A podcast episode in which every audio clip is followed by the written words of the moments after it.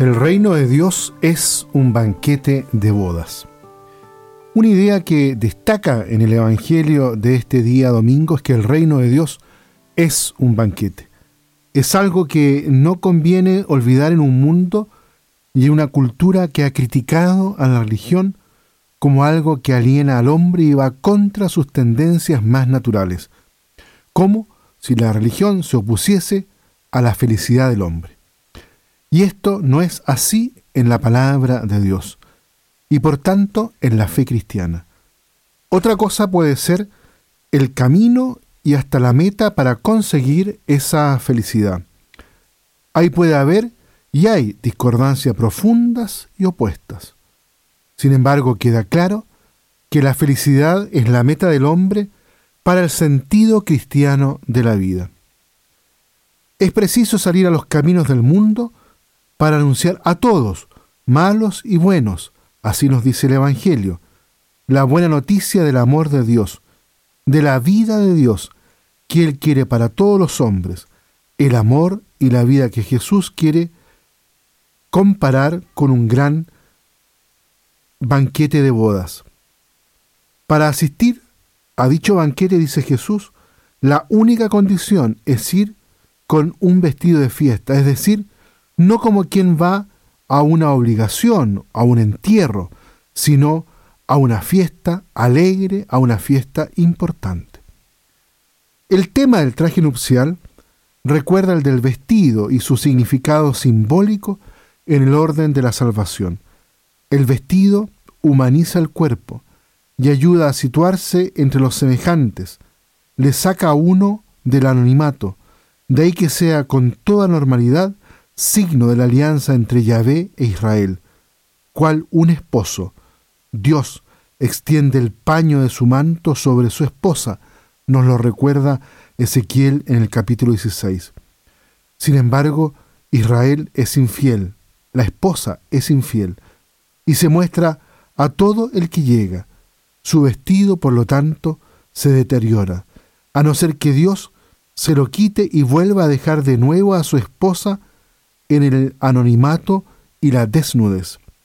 En la cruz, Jesús es despojado de sus vestidos, como para asemejarse más a la humanidad pecadora frente a la muerte, que da a todos los vestidos la falsa seguridad y las apariencias.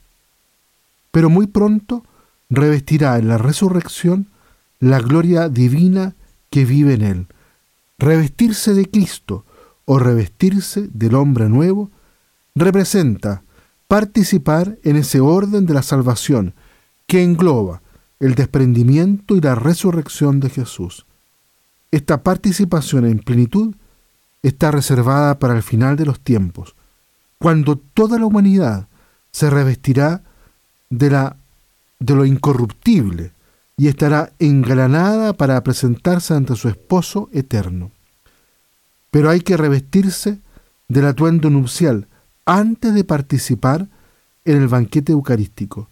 O dicho de otro modo, esa participación es una fuente de exigencias morales que el invitado debe honrar mediante los desprendimientos que se imponen.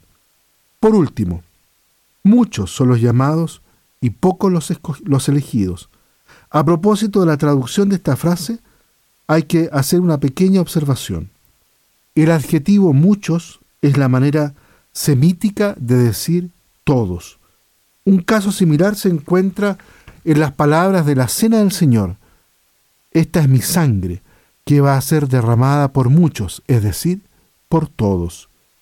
La frase final de la parábola, por lo tanto, no significa que unas personas sean llamadas y otras no. Para evitar malos entendidos, una buena traducción sería la siguiente.